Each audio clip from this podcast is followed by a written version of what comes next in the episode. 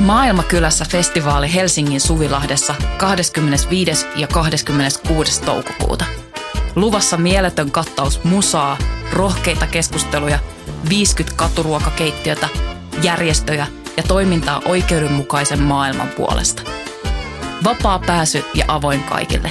Tuu mukaan. Rohkeus muuttaa maailmaa. Yhteistyössä Euroopan unioni, Kirkon ulkomaanapu ja Radio Helsinki.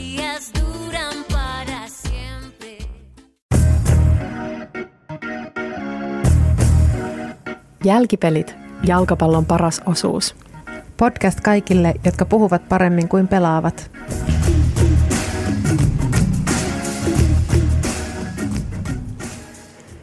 Moi, tämä on Jälkipelit, harrastetason jalkapallopodcast, jossa kompastellaan ja välillä onnistutaankin puheen kentällä.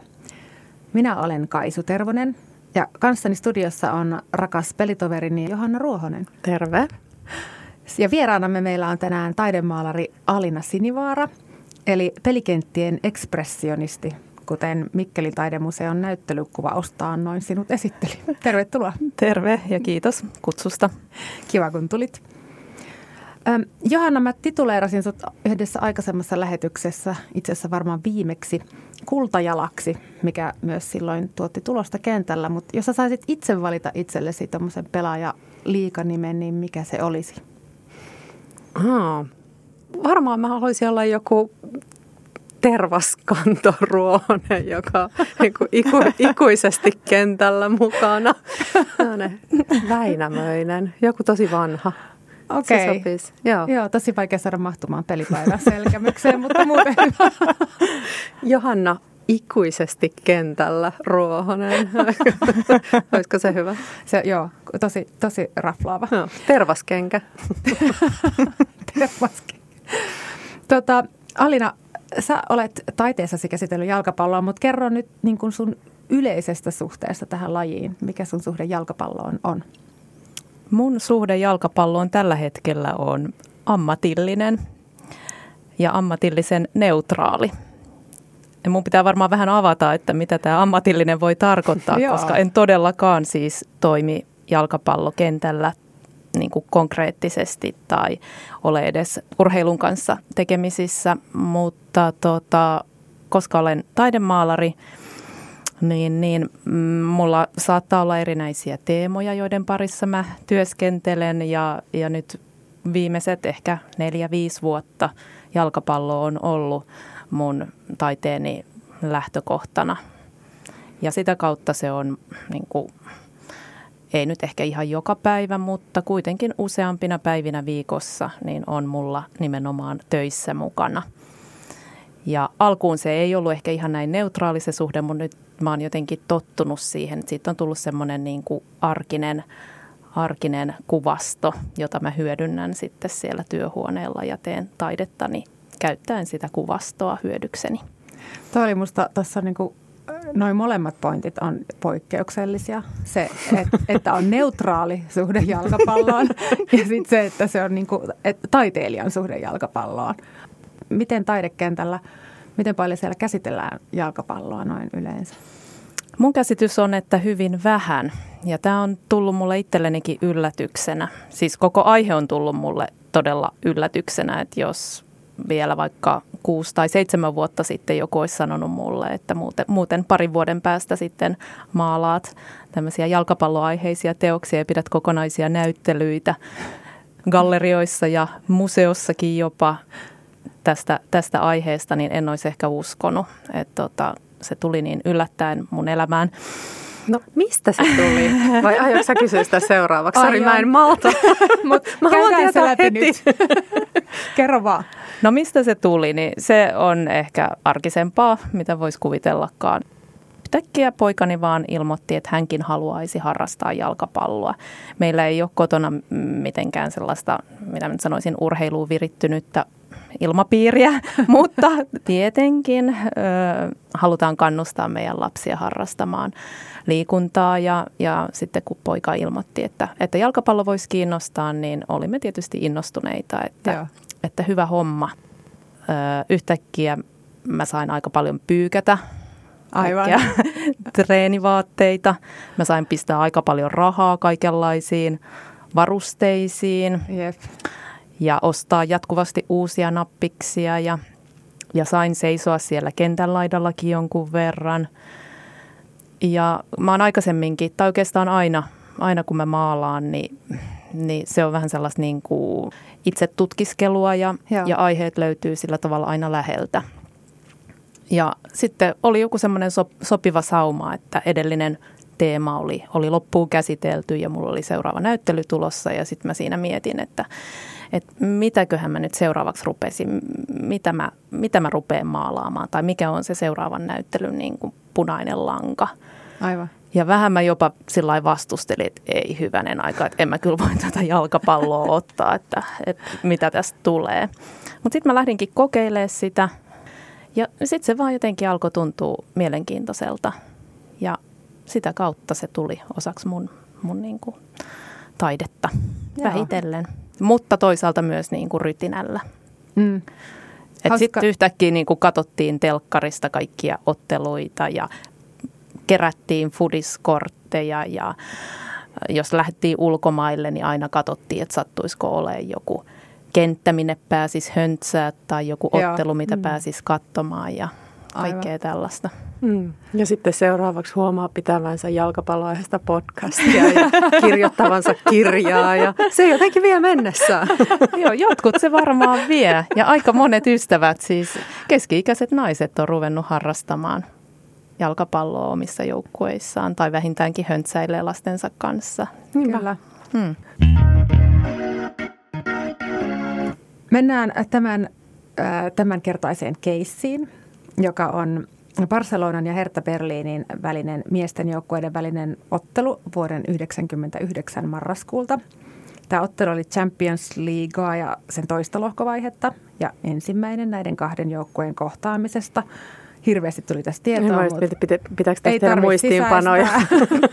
ei tarvitse sisäistää muuta kuin Barcelona ja Hertha Berliin 99.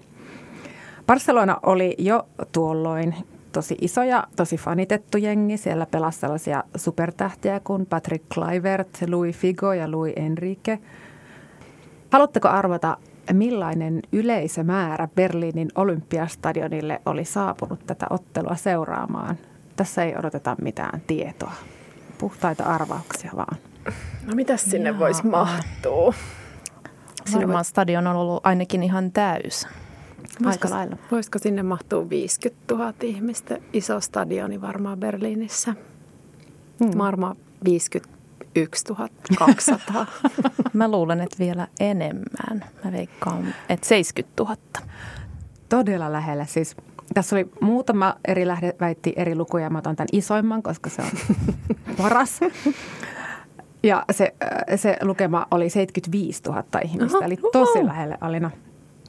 No siis joka tapauksessa älyttömästi. Mä oon, mä oon itse kotoisin Kajaanista, jossa on 37 000 asukasta ja mä aina mittaan niin kuin stadioneiden yleisömääriä siihen. Eli tämä on niin kuin kaksi Kajaanillista. Oho. Hmm. Se on aika paljon.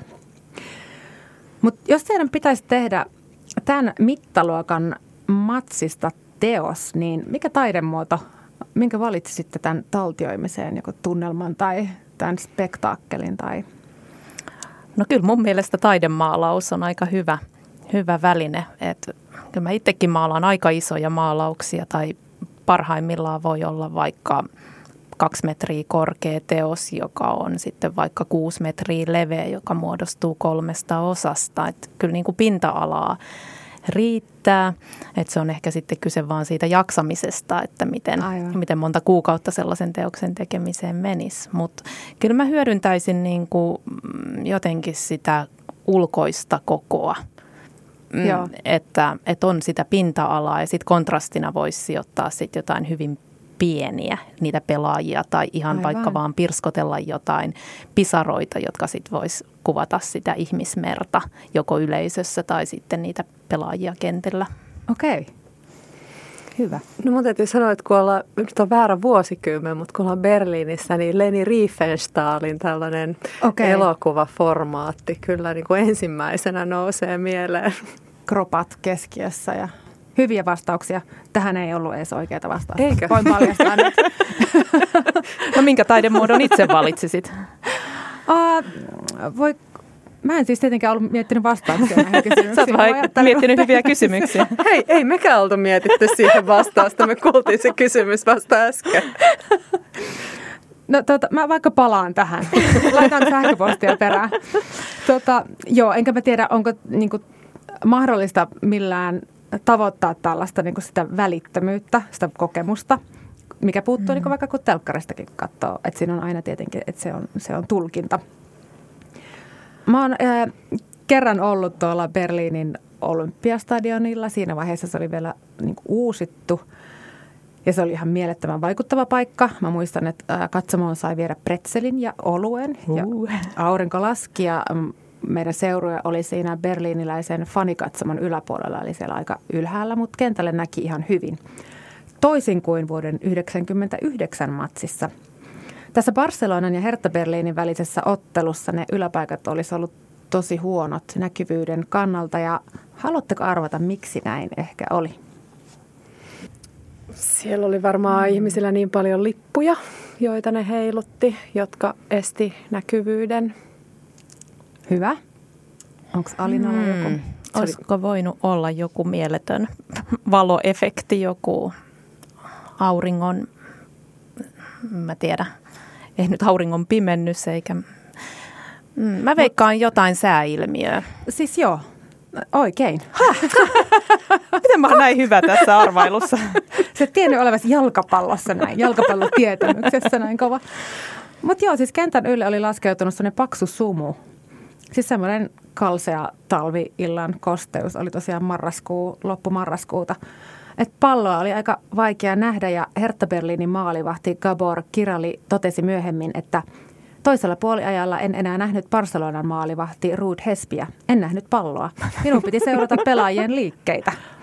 Ja. Jep, aivan varmasti sama päti monikertaisesti katsomoon.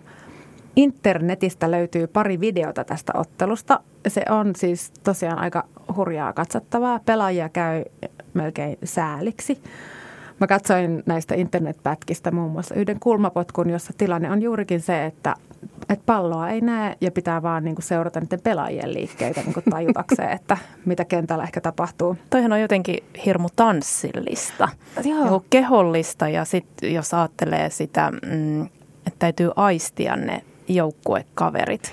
Kyllä. Niin, tulee mieleen, että koska sitähän niin kuin se kuuluu siihen jalkapallopuheeseen jotenkin, että täytyy tuntea pelitovereiden Aivan. liikkeet ja tietää katsomattakin, missä toinen tulee. Mm. Tuossa se konkreettisesti pitäisi tietää, missä se toinen tulee. Että tulee niin kuin tämmöinen jargon jotenkin tosi elämään. Joo, ehdottomasti näin. Hmm. Mä en tiedä, joku lähde sanoi, että pallo olisi vaihdettu kesken matsin niin punaiseen palloon, että se näkyisi paremmin, mutta en, en löytänyt tälle vahvistusta, en ole varma. Mutta joo, tätä sumuista ottelua katsoi livenä barcelonalaisessa baarissa henkilön nimeltä Ann Veronika Janssens. Onko tämä nimi teille tuttu? Ei. Pudistan päätäni. Joo, se on aina podcastissa hyvä. Pudistan vaimesti sen takia, koska mun mielestä siis kuulostaa hämärästi tutulta, mutta mut en pysty paikantaa sitä mihinkään. Jep, tämä ää, nimi ei ollut mulle ollenkaan tuttu myöskään, mutta hän on siis, Janssens on Belgiassa työskentelevä brittisyntyinen taiteilija, joka käyttää materiaalinaan, se on tosi vähäeleisiä teoksia ja se käyttää niin kuin valoa ja, ja heijastuksia materiaalinaan. Ja kun aloin googlailemaan asiaa, niin tajusin, että mä olen nähnyt hänen näyttelynsä. Kiasman kahdessa ylimmässä kerroksessa vuonna 2017 oli Janssensin näyttely. No niin. mm. Se on varmaan siksi kuulosti tutulta. Ja siellä käyneet ihmiset muistaa ehkä sen erityisesti sen ylimmän kerroksen, jossa oli niin kuin seiniin nojavia peilejä ja polkupyörät, no joilla niin. sai. Ai Totta niin, kai mä olen sen nähnyt. No niin. niin. Voidaanko me nyt ottaa uudestaan siitä kohtaa, kun sä kysyt, että tunnetteko tämän? Ja sitten me sanotaan, joo, joo, mä muistan hyvin sen kiasman näyttelyn. Joo, mä ajoin polkupyörällä siellä. Eli me ollaan siis kaikki ajettu siellä polkupyörällä, mutta kukaan ei vaan muistanut hänen nimeään. Ai miten kiusallista. No joo, tämän Janssensin teoksia on nähty Kiasman lisäksi niin Venetsian biennaalissa, Lontoon Tate Modernissa ja Pariisin Grand Palaceissa ja varmaan monessa muussakin paikassa. 1999 Janssens katsoi tätä matsia baarissa ja inspiroitui. Haluatteko te arvata, että millainen teos tästä Berliinin ja Barcelonan välisestä matsista sitten syntyi Janssensin käsissä? Joku hyvin utuinen varmaankin. Kyllä. Hmm. Hmm. Voisiko se olla nyt, kun siis se referenssi, minkä muistaa, on tämä, tämä valtava installaatio, niin voisiko se olla joku tällainen tilallinen installaatio, missä on jotain harsoja ja, ja jotain tällaista niin kuin vaikeasti ö, lävitse nähtävää. Ja ehkä niin kuin ääni. Mä voisin kuvitella, että siellä olisi jotain sellaista yleisön taustahälyä, humua, huutoja. No, tämä on niin kuin ehkä, ehkä vähän tavallaan kompakysymys, koska koska niin kuin ehkä toisin kuin hänet, hänen teoksensa, joista hänet tunnetaan parhaiten, niin tämä ei ollut mitenkään niin kuin abstrakti. Tämä oli sitä matsista otettu video jaettu kahdelle eri screenille, niin kuin jaettu kahtia se video ja laitettu kahdelle eri screenille yhtä aikaa pyörimään ilman ääntä. Okei. Okay. Ja on olemassa sellainen jalkapalloin ja taiteeseen erikoistunut lehti kuin OOF, OOF, ja tietenkin on olemassa sellainen. Ja se on kirjoittanut tästä teoksesta seuraavasti. Ja tämä kömpelökäännös on ihan mun oma. Tuloksena on aavemainen näky ihmisten liikehdinnästä, joka tuntuu sekä epätoivoiselta että tarkoitukselliselta. Siinä missä peliä seuraavina päivinä julkaistut lehtijutut maalaavat kuvan matsista, jota ei olisi pitänyt pelata, Janssensin videoinstallaatio löytää sumusta huokuvaa kauneutta, joka saa tuntemaan kiitollisuutta siitä, että se pelattiin. Tämä on ihan tosi jyrkässä ristiriidassa siihen palautteeseen tosiaan, mitä se matsi sai. Et, et siitä kirjoitettiin paljon, että se oli niin kuin melkein kuin huijausta ja eihän tuomari tietenkään nähnyt oikein tuomita, että se oli niin kuin fiasko näin. Kuulostaa kannalta. jotenkin aika taiteelliselta ottelulta. Niin Kyllä. Ehkä esteettisesti kiinnostavalta ja jotenkin, niin kuin aikaisemmin sanoin, tanssin omaiselta. Joo. Musta olisi ollut kiva olla katsomassa tota matsia. Jep, mä mietin, että, että näin tästä, tällä jälkiviisana kuulostaa, että se olisi ollut makea näköistä, mutta mietin, että kuinkahan moni siellä yleisössä on ollut katsomassa, että, että onpas hieno esteettinen kokemus. Ehkä vaikea kannattaa sitä suosikkijoukkuetta Totta. ja saada se niin kuin tunne siitä, että, että tämä maali ratkaisi kaiken ja Aivan. kannustaa sitten lähteä siihen hulinaan mukaan. Kyllä. Niin kyllä mun täytyy myöntää, että niin kuin ensimmäinen välitön reaktio, kun sä kerroit tätä hernerokkasumua, oli se, että miksi peliä ei siirretty. Aivan. Mutta mulla on myöskin sellainen kysymys, että miten peli päättyy? No, Kerrotaanko se, se joskus? Se on aivan seuraava kohta no niin, hyvä. tässä podcastissa. Mä olen niin kärsimättä. sä, sä etuilet niin kuin hyvin kuitenkin, että sä aavistat nämä ennakkoon. Niin, peli siis tosiaan pelattiin loppuun saakka. Sitä ei siirretty ja siitä saatiin ihan niin kuin pätevä tulos. Haluatteko te arvata sen tuloksen, että mitä tuommoisessa sumussa nyt? Ei varmaan monia maaleja tehty, on mun veikkaus. Mä sanon, että Berliini voitti 3-1. Mä taas, voiko jäädä tasapeli lopputulokseksi? Voi. voi, voi. Mä veikkaan yksi yksi tulosta, koska se olisi aiheuttanut muuten niin hirveän vastalauseiden ja loputtomien valitusten niin kuin jonon, jos, jos oltaisiin voitu jotenkin todistetusti saattaa niin kuin tämmöinen voit, selkeä voitto aikaiseksi. Alina, sä teet just hattutempun. Se oli yksi yksi. Lakkaan arvaamasta. Mutta ehkä mä arvaakaan. Mulla on vaan vahva intuitio. Kato, mä oon taiteilijana täällä, kaikki aistit Sä avoinna. Väännä nyt lisää veistä haavas. Ja tulkitsen teidän kehon kieltä ja aistin, Aivan. niin kuin olisimme sumussa. Näen, missä se pallo, vertauskuvallinen pallo kulkee. Sä pelaat hyvin tässä tiimissä. No joo, tasapeli 1-1 tosiaan oli lopputulemana, mutta Barcelonassa pelatussa toisessa osaottelussa Barsa kuitenkin voitti 3-1. No niin mä no niin, tarkoitin eli sitä sä, peliä. Sä muistit joo. väärin, muistin joo, väärin, tai aistit kyllä. väärin. ja siis Barcelona meni jatkoon ja aina semifinaaliin asti, kunnes tippui siellä. Jalkapallostahan siis puhutaan myös taiteen lajina ja esteettisenä kokemuksena, niin kuin mekin ollaan tässä jo puhuttu. Ja se on saanut myös tämän kuuluisan luonnehdinnan The Beautiful Game.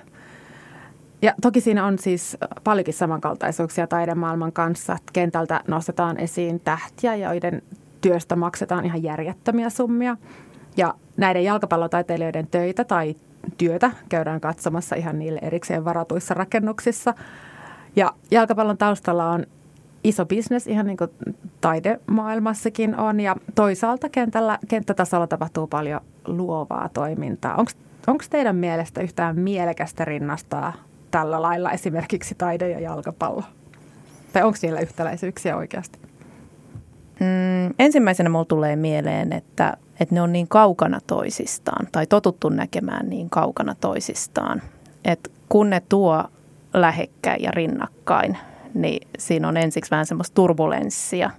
Mutta sitten ne rajapinnat alkaa kuitenkin jotenkin hälventyä ja siellä näkeekin loppujen lopuksi paljon, paljon samankaltaisuutta.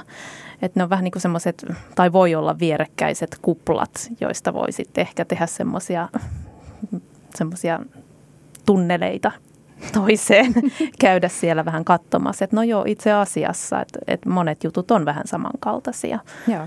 Joo, no mä mietin tavallaan kaikki noin, mitä sä Kaisu sanoit, niin on tavallaan ihan totta ja noin voi sanoa, mutta jotenkin miettii, että jalkapallo on myöskin niin sellainen, tai sitä pidetään niin monipuolisena urheilumuotona, että siitä pystyy tekemään vertauksia ihan mihin tahansa maailman ilmiöön mm. valitsemalla jotenkin ne sopivat kulmat ja sopivat tarkastelupisteet. Et jalkapallo on shakkia ja jalkapallo on uskontoa ja jalkapallo on elokuvaa ja mm. jalkapallo on ihan mitä vaan. Ja se vaan mun mielestä myös kertoo siitä jalkapallon suosiosta ja siitä, että miten monenlaiset ihmiset pitävät jalkapallosta, että kukin löytää sit siitä omasta, mistä ikinä elämänpiiristään tai ajatusmaailmastaan sen sopivan vertauskuvan. Mm. Oli se sitten taide tai uskonto.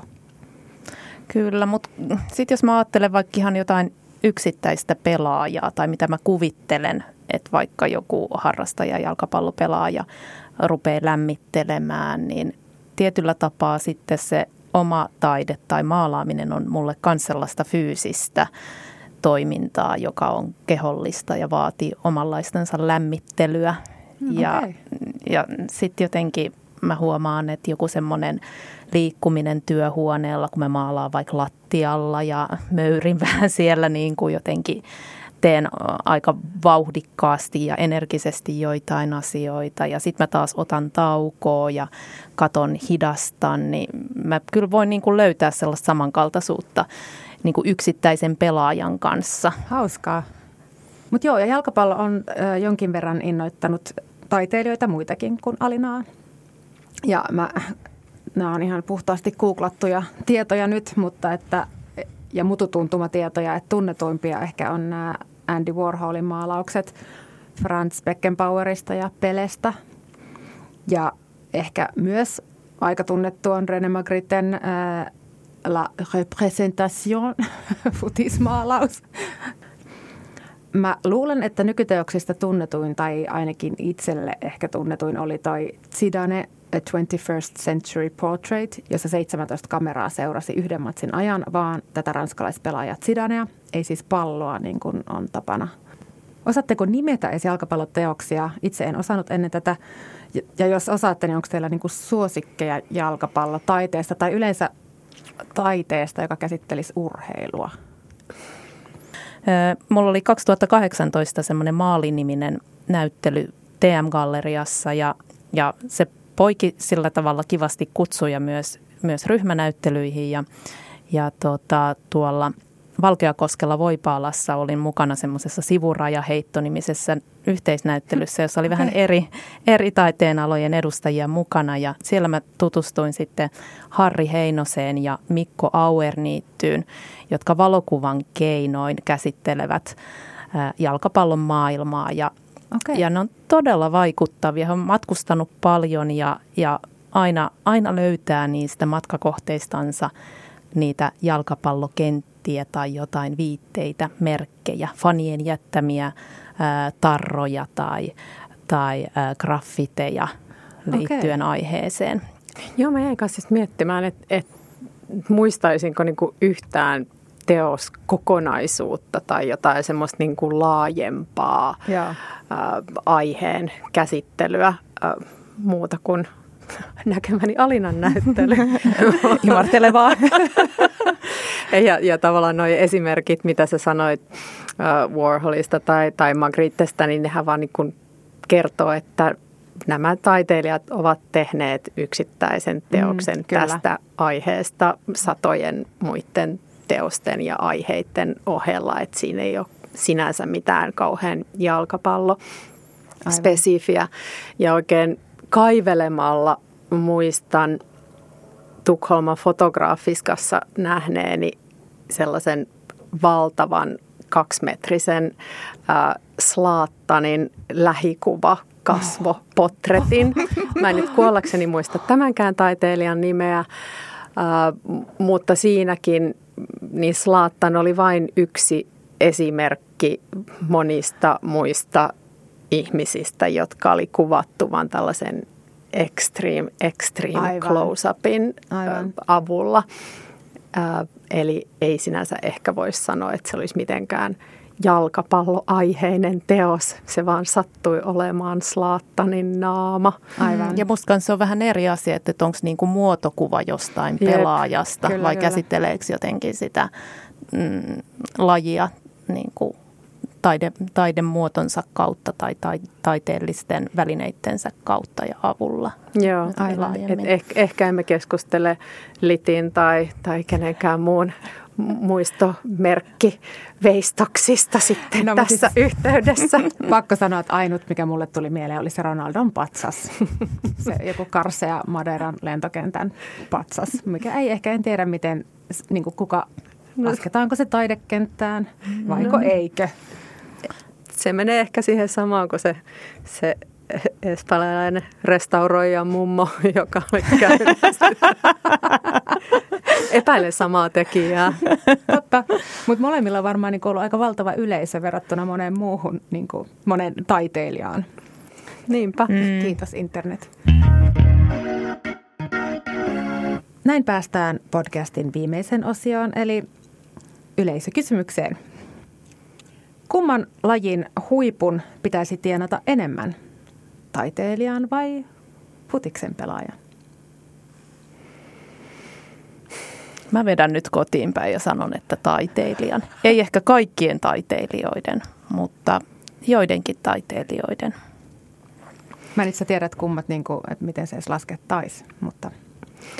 Mun täytyy sanoa, että ehkä nyt tästä löytyy taas tällainen hyvä yhtäläisyys näiden kahden kentän välillä. Eli molemmissa löytyy niin kuin järjettömiä summia tienaavia monimiljonäärejä ja sitten taas äh, ehkä tietysti taiteen puolella enemmän tienaa sitten vielä kuoleman jälkeen mm. kuin elävänä, mutta löytyy sentään, sentään eläviäkin esimerkkejä. Ja sitten taas se valtaosa kunnianhimoisista ammattilaisista työskentelee hirvittävän pienillä liksoilla tai äh, varmaan niin kuin Suomessa molemmilla kentillä enemmän äh, rahoittaa sen oman työskentelynsä jollain muulla työllä. Eli, eli käytännössä ei saa työstään riittävästi elantoa. Niin äh, en lähde sanomaan, että, että kummassa pitäisi olla, olla korkein se, korkeampi se ylinpalkkaluokka, mutta sanon, että molemmissa saisi kyllä sitä ää, keskipalkkaa nostaa ihan tuntuvasti, että, Aivan. että mm. pystyisi sillä omalla työllään sitten elämään sekä, sekä tietysti äh, jalkapallon, pu- mitsi meni muuten paasauksen puolelle.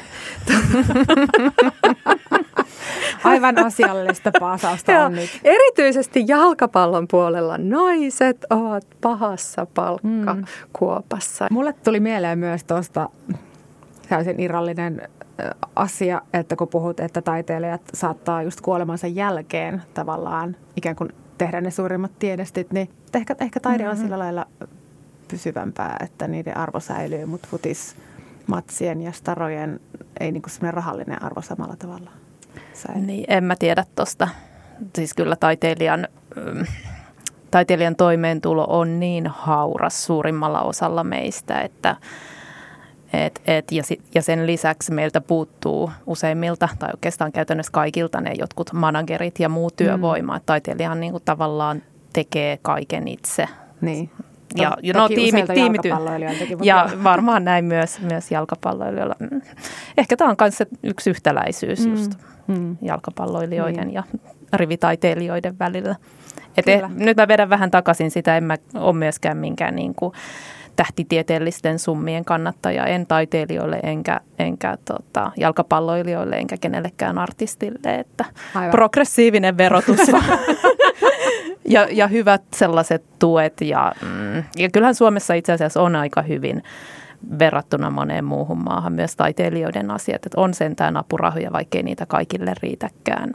Aivan. Mm. Niin, Urhe- urheilusta en osaa sanoa. Niin. Ehkä tuohon tavallaan niin kuin jalkapalloilijan uran jälkeiseen tienaamiseen, niin tietysti nykyään varmaan nämä huippu jalkapalloilijat ja urheilijat niin tienaa myös niistä mainossopimuksista mm, ja tavallaan siitä sen oman brändinsä kaupallistamisesta. Ja varmasti tällainen äh, kaikkein kirkkaimman huipun brändillä voi myydä vielä aika pitkään sen uran jälkeen. Ja sitten tietysti voidaan taas keskustella siitä, että mikä, se, mikä on se taiteilijan sitten brändin merkitys siinä hinnan muodostuksessa, niin sehän on aivan ensimmäinen tekijä kuitenkin. Mutta aivan. Että miten sitä sitten ää, tavallaan sillä taiteilijan brändillä myydään sitten kuitenkin vain niitä olemassa olevia teoksia, joita on se määrätty määrä sitten ja mitä vähemmän niitä on, niin sitä kalliimpana ne tuolla huutokaupoissa kulkevat, mutta et, mm. et siinä jalkapalloilijan brändillä on sitten ehkä monipuolisempia rahastusmahdollisuuksia. Totta, mm. meidän pitää tehdä joku jakso tästä brändikulmasta. Kyllä. Mm. Mua rupesi ja itseääni, kaupallisuus. itseäänikin jo nukuttamaan äskeisen virkkeen aikana. Mutta. no mutta semmoinen, että sä, unettomuudesta kärsivillä jakso.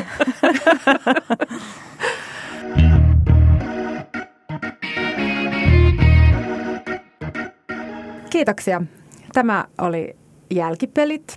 Kiitos Alina, kiitos Johanna. Meihin voi ottaa yhteyttä Facebookin kautta tai ja laittamalla sähköpostia osoitteeseen jalkipelit at gmail.com.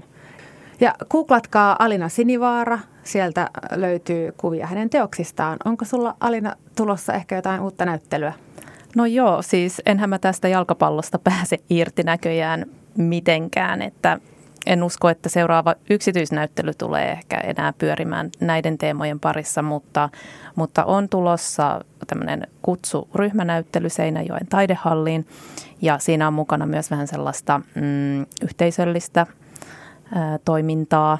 Ja, ja tota, se on tämmöinen niin prosessinomainen työmuoto mullekin kokonaan uusi. Se on 2022-2023 vuoden vaihteessa okay. Seinäjoella. Ja sitten Helsingissä seuraava yksityisnäyttely sitten vasta kolmen vuoden päästä. Rupesit että laitamme kalenteriin, mutta on vaikea laittaa kalenteri. No niin. Jäämme odottamaan. Mukavaa. Kiitos. Moi. Kiitos, kiitos. Kiitos.